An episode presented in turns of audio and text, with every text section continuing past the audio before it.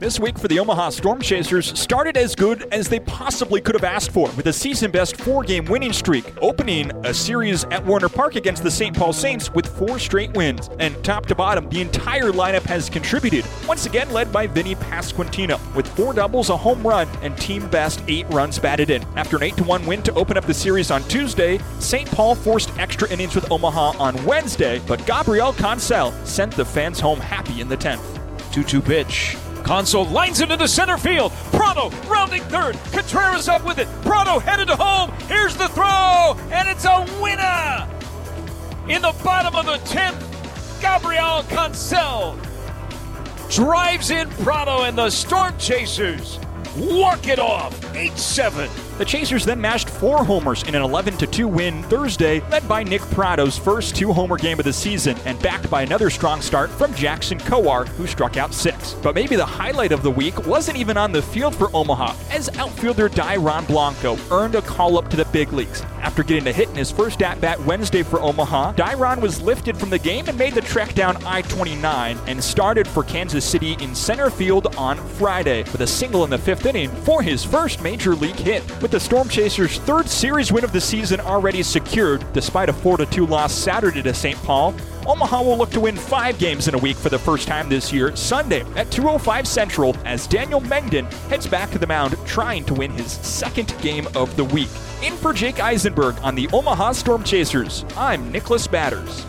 Now, over to the Northwest Arkansas Naturals, where it's been a rough week. The team dropped the first four games of this week's series in North Little Rock against the Arkansas Travelers, three being by one run margins, and moving the team's record in one run games to just two and nine this season. That's nearly half of the team's 20 losses. Now, despite what amounted to a five game losing streak that ended up being snapped Saturday, starting pitching has continued to be a bright spot for Northwest Arkansas, including right hander Alec Marsh, who struck out 10 in Thursday's 5 0 loss he now leads the Texas League with 48 strikeouts. In that game on Thursday, he struck out eight straight batters from the second to the fourth innings, the most consecutive strikeouts in Naturals history. Three balls, two strikes, and two outs. The bases loaded. Marsh has the sign into his motion, the payoff pitch. In there, called strike three. Eight strikeouts in a row for Alec Marsh. He has nine through four innings of work. After scoring five runs on 12 hits across three games from Wednesday to Friday, the Bats finally broke out in a big way Saturday, scoring 11 runs on 12 hits, including Michael Massey's team leading seventh homer of the year, a three run shot in the third inning that at the time tied the game. Saturday's game ended up being called due to rain in the eighth inning, with the Naturals leading 11 to 4 over the Travelers to snap the five game losing streak, and the club will look to finish the week on a strong note Sunday at 1:35 p.m. Central, with Anthony Veneziano headed to the mound before this two week road trip takes the club west out to Midland, Texas next week for six games against the Rockhounds. From Dickey Stephens Park in North Little Rock for the Northwest Arkansas Naturals, I'm Nicholas Batters. It's been a rainy and gloomy series, both literally and figuratively, for the Quad Cities River Bandits, who in this week alone have been walked off twice, lost three straight, and battled three rainouts during their series with the Dayton Dragons. Despite the losses, there have been a few rays of sunshine peeking through at Day Air Ballpark, including the bat of Diego Hernandez, who owns a 308 average in the month of May and is 5 for 10 in the series with a pair of doubles and his first one of these since April. Another payoff pitch, this one hammered deep to right field. Going back is Serta. He looks up, and this one is gone.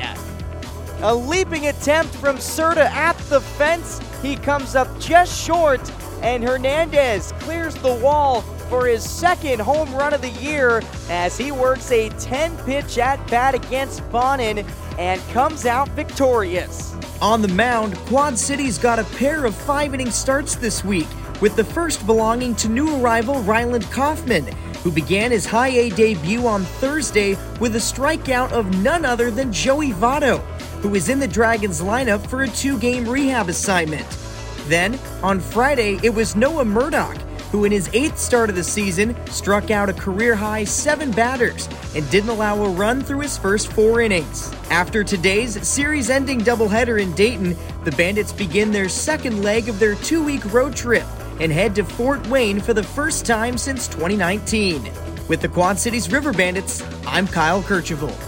Young pitching was the name of the game this week as the Columbia Fireflies had the opportunity to watch the professional debuts of two 2021 high school draftees. Wednesday, Frank Mozzicato set the bar high. The Southpaw finished three frames, allowing just a single hit while fanning three hitters, including this one.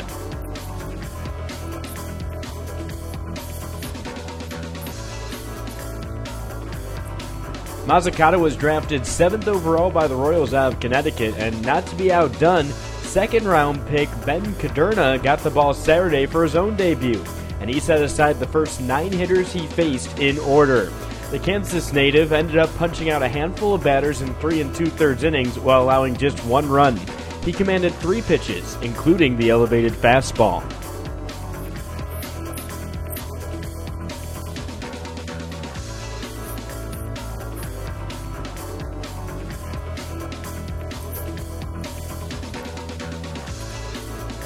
After Sunday's Copa de la Diversión game against Myrtle Beach, the Fireflies head on the road for a 12 game trip where they'll head north to Lynchburg and Salem. From Columbia, I'm John Kosas.